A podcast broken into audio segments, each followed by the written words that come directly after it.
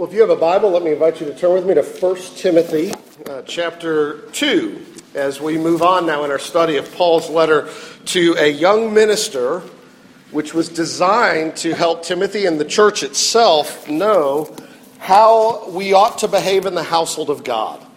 That's the main thrust of the book, a reason for it. Chapter 1 was about the importance of, of the gospel and sound teaching or, or sound doctrine, which just means life giving, health giving, uh, broken bone mending teaching.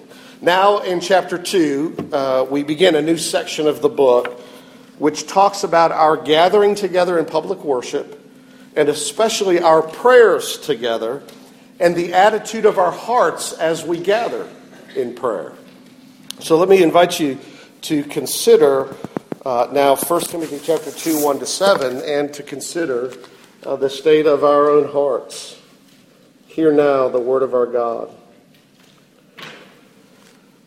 First of all, then, I urge that supplications, prayers, intercessions, and thanksgivings be made for all people, for kings and all who are in high positions, that we may, may lead a peaceful and quiet life, godly and dignified in every way. This is good, and it is pleasing in the sight of God our Savior, who desires all people to be saved and to come to the knowledge of the truth. For there is one God and there is one mediator between God and men, the man, Christ Jesus, who gave himself as a ransom for all, which is the testimony given at the proper time. For this I was appointed a preacher, an apostle. I'm telling the truth, I am not lying. A teacher of the Gentiles in faith and truth. Amen. This is God's word. May He write it on our hearts. Let's look to Him in prayer. Father, thank you for your word. We pray uh, that the words of my mouth and the meditations of all of our hearts would be acceptable in your sight, O Lord, our rock and our Redeemer. We need you tonight. Come and be our teacher. In Jesus' name, amen. The main subject here is prayer. Now, he says a lot of other things, uh, but some words about prayer from Leonard Ravenhill have pricked my heart uh, for years, and every time I read them, they trouble my conscience because I stink at praying, as so many Christians do. It goes like this The church has many organizers, but few agonizers, many who pay, but few who pray many who are enterprising, but few who are interceding. People who are not praying are playing. The ministry of preaching is open to a few. The ministry of praying is open to every child of God. Tithes may build the church, but tears will give it life. In the matter of effective praying, never have so many left so much to so few. Uh, boy, that will, that will tear you up when you think about what a great responsibility and privilege it is to have access to God. Now, the point of this is not to lay a load of guilt on every Christian here. We have boldness and access to God not because we're good prayers, but through Jesus. And we have forgiveness in His name. And we should say, Lord, teach me to pray. Uh, Paul addresses three issues in prayer here tonight. Uh, I want to highlight. Um, he says that we ought to be praying. That's the first thing. He says who we ought to be praying for. That's the second thing. And he says why we should do so. And he goes on at great length about that, and that's where we'll spend half our time. Three things that we ought to pray, who we ought to pray for, and why we ought to do so. So let's start at verse 1 with the first thing where Paul says Christians ought to be praying together in public worship. This is the first thing he says. I urge then that supplication, prayer, intercession, and thanksgivings be made for all people. That's where he starts.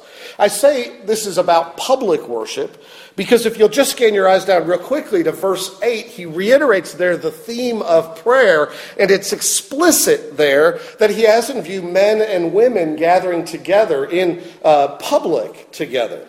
So here, he, he doesn't just have in view our private prayer, though this is a great subject for us to be praying about in our closet, but prayers together in worship. Because the church is essentially a worshiping and praying community. Now, it's often said, we often hear that the church's priority task is evangelism. But that isn't really true. As many others have noted, worship takes precedence over evangelism, partly because love for God is the first commandment, and love for neighbor is the second, and partly because long after the church's evangelism task has been completed, God's people will continue to stand before his throne and worship him. As John Piper put it, missions exists because worship doesn't. In other words, the point of seeing people embrace the gospel is to see them begin to worship the God of the gospel. And so, in our worship, because the church is a worshiping community, Paul says praying ought to be a significant, a very significant part of our service. There's something wrong with a worship service, and I have led these in the past, that has 20 minutes of singing, 10 minutes of announcements to really get you to do something, and, oh, and 30 minutes of teaching with no or almost no prayer. Singing is commanded in the Bible, and we ought to, as are reading the scripture and preaching the gospel and the sacraments of baptism and the Lord's Supper. Those things are all commanded, but we must not neglect this other important priority, is what Paul says, in which we speak to God and lift up all kinds of prayers for all kinds of people. My house, Jesus says, as the prophets did, and he reiterates, my house shall be called a house of prayer for all peoples, for all nations, says the Lord. And the early church, we know in Acts chapter 2, devoted themselves not only to the apostles' teaching and to fellowship and to the breaking of bread, the Lord's Supper, but they devoted themselves to prayer. Now, to be sure, we need the Lord to teach us how to pray. And our flesh is resistant to prayer. Mine is as resistant to it as yours is. The spirit is willing, but the flesh is weak. And so we need the help of the Holy Spirit to pray. But we also need to be intentional about our praying, just as Paul here commands. We ought to pray together in public worship. That's the first thing. Now, the second thing we find in verses 1 and 2, when he tells us who we ought to be praying for, he says we ought to pray all kinds of prayers for all kinds of people. Notice his language. Again, I urge that supplications, prayers, intercessions, and thanksgivings be made for all people for kings and all who are in high positions. So, all kinds of different kinds of prayer uh, for all kinds and different kinds of people, including kings. Now, why that example? Why single kings and those in authority out? Well, I think in part because those might be the very people Christians are tempted not to pray for. Remember the situation that, that uh, these people are in. Paul is writing to Timothy, to the church at Ephesus, which is surrounded by lots of people uh, of the Roman population who worshiped all kinds of other deities. And who was the king of these people? Well, the, their king, their Caesar, was Nero at the time that this is written.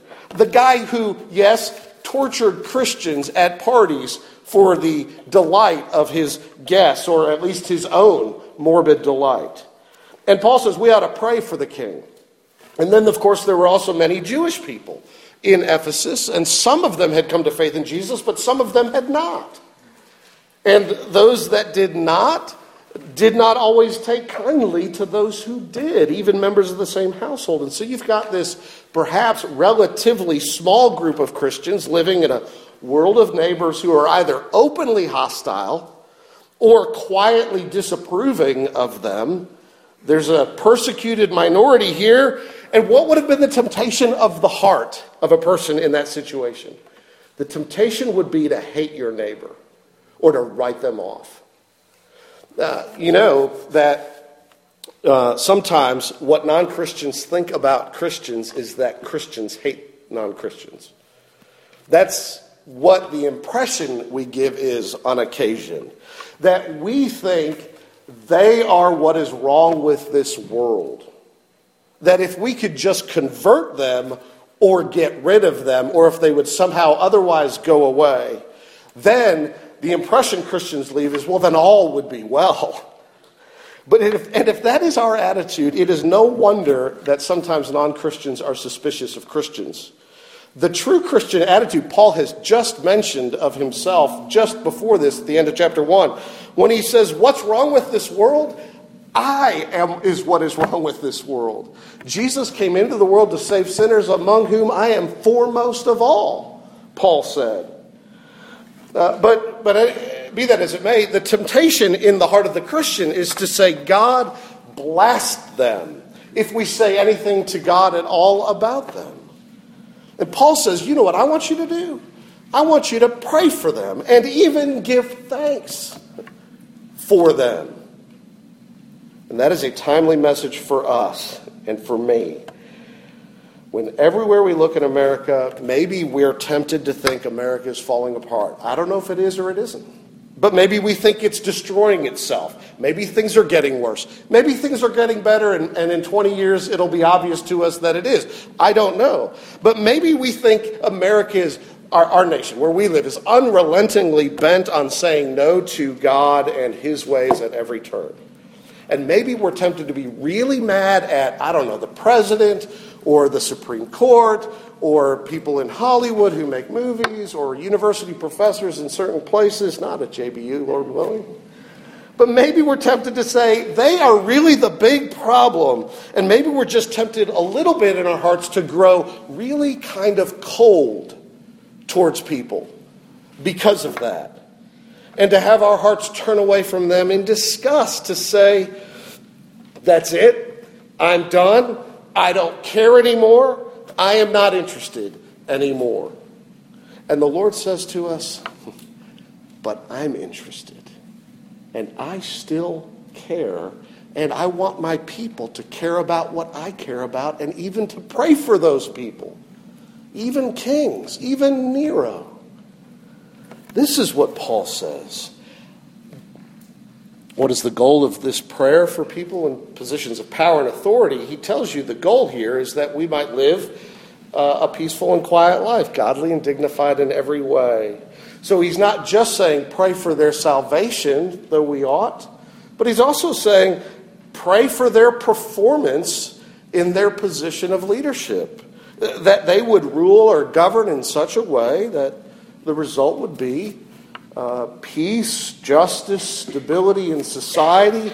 Uh, because when society breaks down, when leaders don't protect their people from the ravages of war, when leaders don't establish order within society of a certain measure, then people can't live freely, they can't live safely, and that hurts even Christians, and it becomes very difficult to live a normal Christian life. We have refugees fleeing the Middle East on uh, boat after boat in every way that they can, and it makes it difficult. And so it is one basic benefit of good government to create the conditions in which people are free to worship God. And Paul says, pray for those leaders. And so here we learn just a bit of an aside. It is the duty of the state to protect the church, and it is the duty of the church to pray for the state. And in this way, each should help the other fulfill its God given role in society. Now, uh, Paul says uh, we then ought to pray even for kings and all who are in authority. I was reading uh, about a guy named Joe Bayly uh, who died in 1986, but he was a writer and editor. And he tells of driving his two sons uh, to school early on in the Watergate scandal back when Nixon was president. And one of the boys was a teenager, and one of the boys was a pre teenager. And the news on the car radio was all about the White House tapes and the possible impeachment of the President of the United States. The boys were, he says, already developing sort of a cynicism about politicians. And so he says, before he opened the door to let the boys out at school, he, he just said, Boys, let's pray together. And he says, he, um, he prayed for what was happening in Washington and asked God to bring truth to light, to make corruption come to the surface, to judge the guilty and protect the innocent. And Later on, he wrote, looking back, I was glad that I, I played a, a part, an infin, infinitesimal part, but a part in the resolution of Watergate by turning to a judge greater than the Senate or the federal court. We know that out of Watergate came the conversion of one of its conspirators, Chuck Colson who ended up himself in prison, but also converted, and who came out of prison and founded Prison Fellowship, a ministry that still exists, ministering in prisons all over the world, ministering to them the gospel. Good came out of even that evil, and in part because of people who pray. Paul says, Pray for your leaders. You don't have political clout? That's okay. You could pray even for kings because the king's hand is in the heart of the Lord and he directs it like a watercourse wherever he pleases.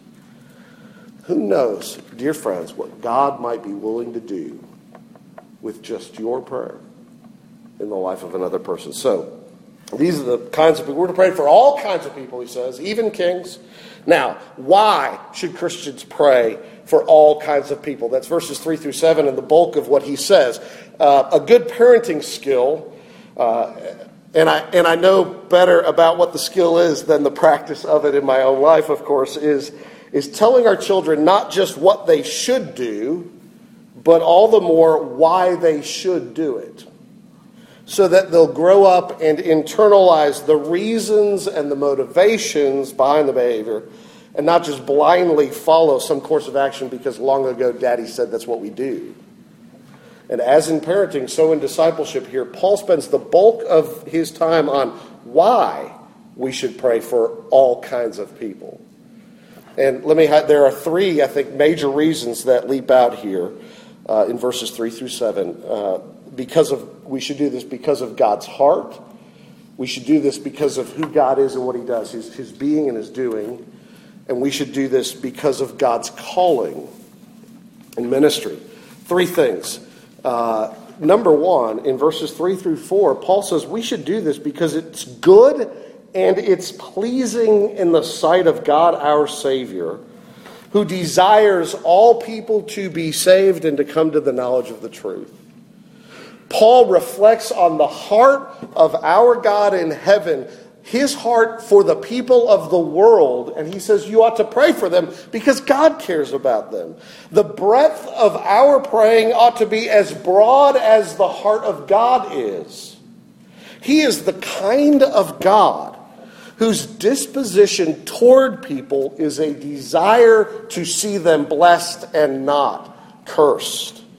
For God, John 3 16, you know, God sent his one and only Son into the world that whoever believes in him should not perish but have everlasting life. Verse 17, for God did not send his Son into the world to condemn the world, but that the world might be saved through him. It was God's desire in sending his Son that his Son would be a great blessing and people would be blessed.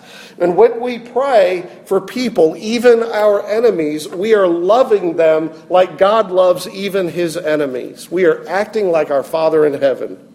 He is the kind of God, Jesus says in the Sermon on the Mount, Matthew 5, who causes the rain to fall upon the just and the unjust.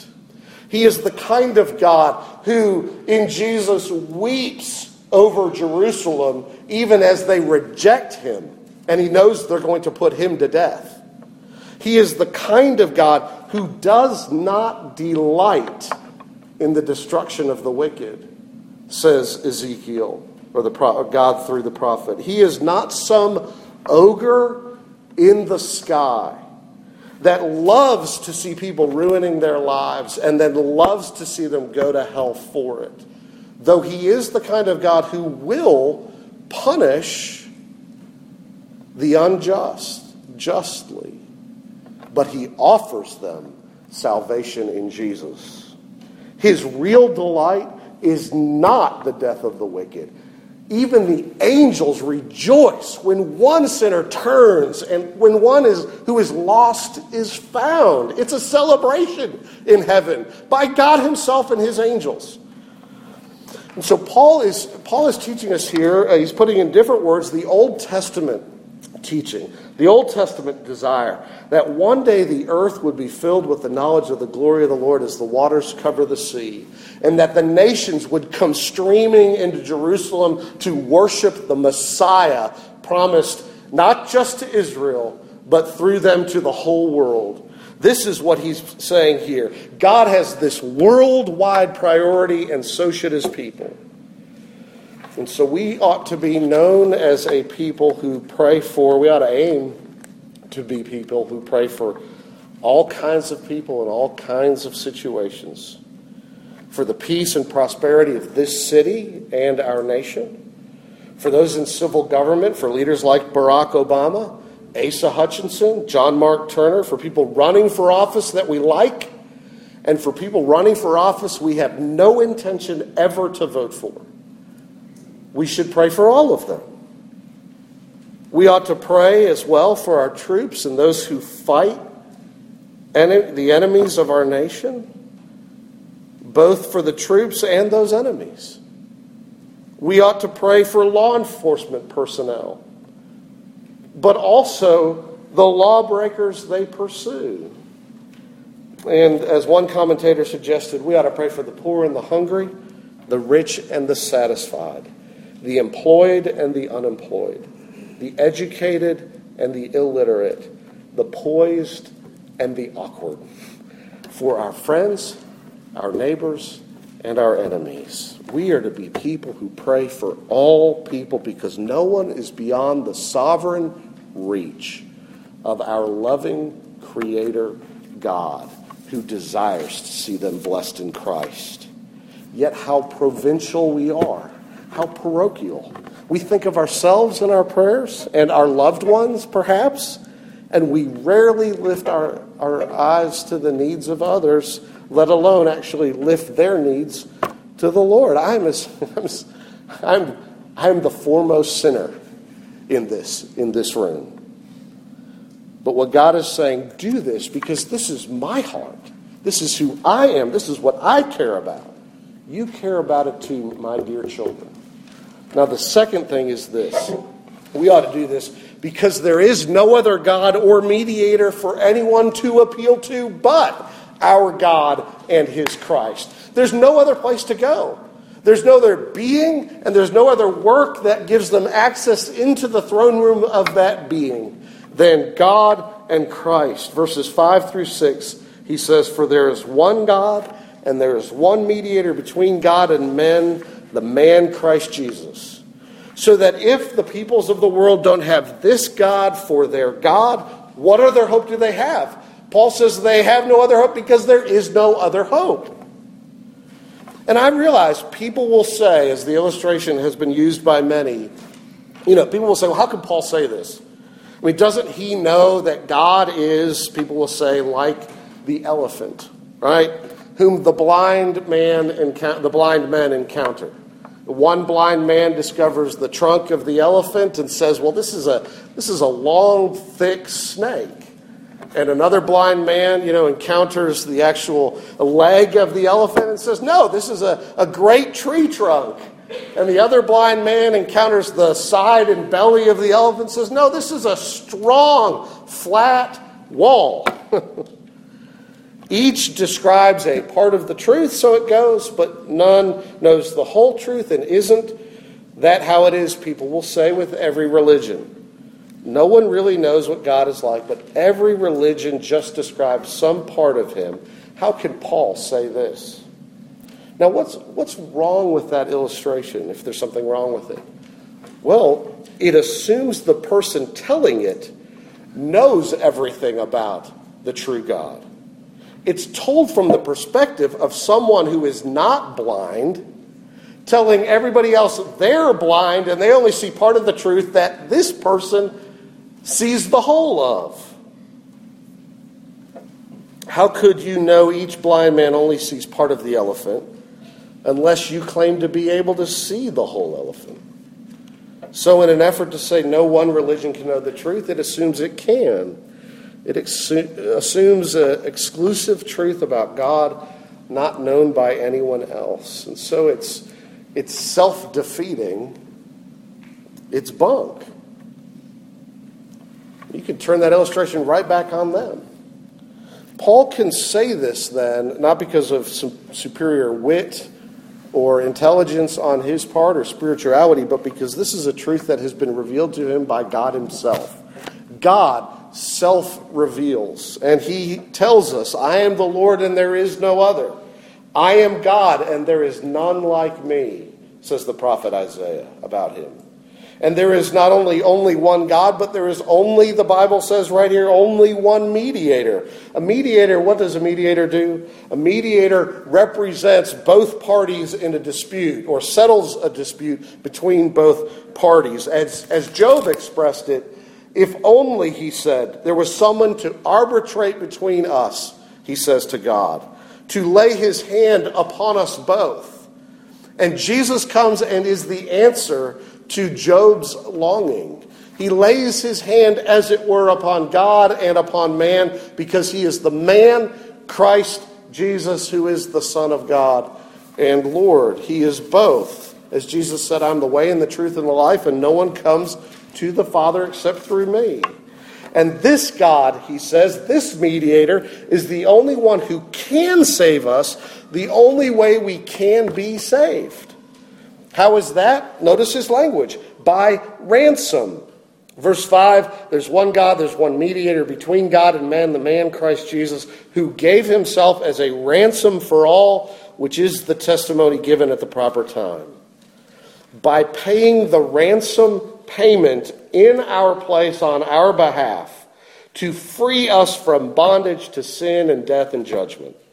He's the substitute ransom in place of others, and for this he is worshiped in heaven in Revelation 5 as, as the angels and archangels, the elders and the living creatures, and all the saints gather before the throne. They say, Worthy are you, Lamb of God, because by your blood you purchased people for God from every tribe and tongue and nation and language. He ransomed people for God from among every nation.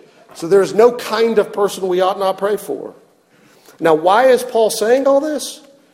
Because there isn't one God of Arabs and a different God of Africans and a different God of Americans. And because there isn't a God of the Hindus who saves the Hindus in the Hindu way, and a God of the Muslims who saves the Muslims in the Muslim way, and a, a God of Buddhists who saves Buddhists in a Buddhist way, but there is one God who saves anybody who is saved in his way by the ransom payment of the one mediator, the Lord Jesus. And if we don't pray for the world, what hope does the world have, is Paul's point. Their hope is this God and Savior. And so he's building an argument here, not only, uh, not only because of God's own heart but because of who God is and what He's done in Jesus. But in third reason is this: um, we should pray for all, all kinds of people, because God calls His church to bring the gospel to all kinds of people. Verse seven: For this I was appointed, Paul, says Paul. I was appointed a preacher and an apostle. Telling the truth, I'm not lying. A teacher of the Gentiles in faith and in truth. Now, a couple of things here. Paul's, Paul, that's a weird statement for an apostle to make, especially writing to Timothy, I'm not lying. Uh, why does he say that? Well, Timothy's not the only one who's going to hear this, of course. The Ephesians are going to hear it, we're going to hear it. And it's a lot like you might say something uh, when, you're, when you're talking to somebody about something you know they're going to struggle to believe you about. You might preface it by saying, Now, I'm being totally serious here. Or, I, I kid you not. Or, I promise, what I'm about to say is the truth, right? Um, you want to help them believe you when you say it. And so he's preparing them for these words. I'm telling you the truth, I'm not lying. because he knows that some of them are not going to believe that the Apostle Paul, Saul the Jew, the persecutor of Christians, would give a rip about Christians, or that God would call him to be the ambassador to Christians and to the world, to the Gentile world, in the name of Christ. He's the, un, he's the most unlikely candidate in the history of the world to be the ambassador of Jesus to Gentiles. He made his name and reputation persecuting Christians who were trying to bring the blessing of Abraham to the Gentiles. And this is the guy God called to do it. He confronted him, he converted him, and he called him. And so Paul says, This is my ministry to the Gentiles. Of course, we ought to pray for all kinds of people. And how could, after all, Paul not say this? He was the kind of people who persecuted Christians like Nero did. How could we not pray for the king? And so uh, we have no, if we have no interest in the progress of this preaching, and no heart to pray for it, then perhaps we have not understood in our own hearts the wideness of God's mercy and the depths of His grace. Because those who have begun to know the riches of the kindness of Jesus begin to want others to know that same kindness themselves. But if we're honest, we struggle with such inclusiveness in God's grace. A colleague of mine in ministry I have deep respect for says he remembers hearing the story of Je- Jeffrey Dahmer, the serial killer who was convicted and imprisoned. He, he committed all kinds of atrocities with people both before and after they were killed by him. And Dahmer, as the story goes, was waiting in, in death row and he was sent a 12 week Bible study by a woman who had been praying for him. And to everybody's great surprise, Dahmer completed the course and, after doing so, wrote the woman a letter, thanked her, and wanted to know if he could find out more. And it was at about that point as well that a part time prison chaplain began spending time with Dahmer and continued to do so right up to the very end. And this chaplain says to this day that he is convinced that Dahmer came to the place where he recognized his sin and his guilt and made a commitment to the Lord Jesus Christ. Now, my colleague, reflecting on that, having heard that story, confesses that when he first heard it, his response was to be highly skeptical and doubtful. As far as I was concerned, he says this man had not made a genuine response. He was just hoping that he could take out some fire insurance, so to speak, before he died. That was my attitude, he says. But then I had to deal with that, you see. I had to ask myself why I struggled so much to believe that such a person like Jeffrey Dahmer might actually respond in genuine fashion to the gospel. And more to the point, why God would be involved in saving such a person as him. And as I examined my own heart, says my colleague, I began to see that my struggle with the fact that God might actually forgive a serial killer stemmed from a lot of other things. It stemmed from the fact that I forget frequently that this world is not all there is, that Jesus is coming back, and that all books will then be balanced. It stems from the fact of my own hardness of heart, not wanting to forgive or accept those whom God has forgiven.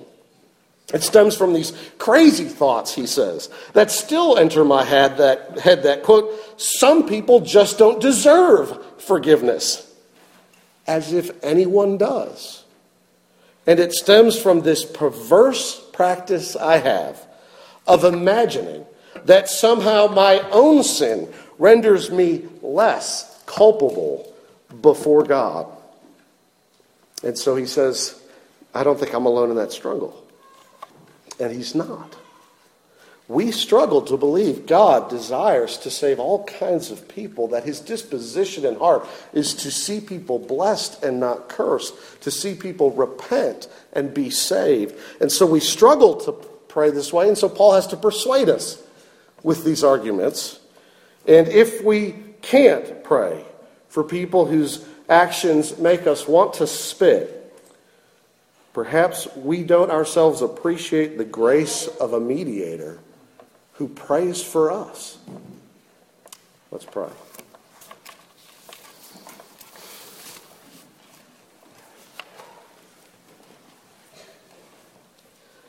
Our Father in heaven, we thank you that you are far more gracious and kind and generous and open handed and long suffering and patient than any of your people has ever been or will be.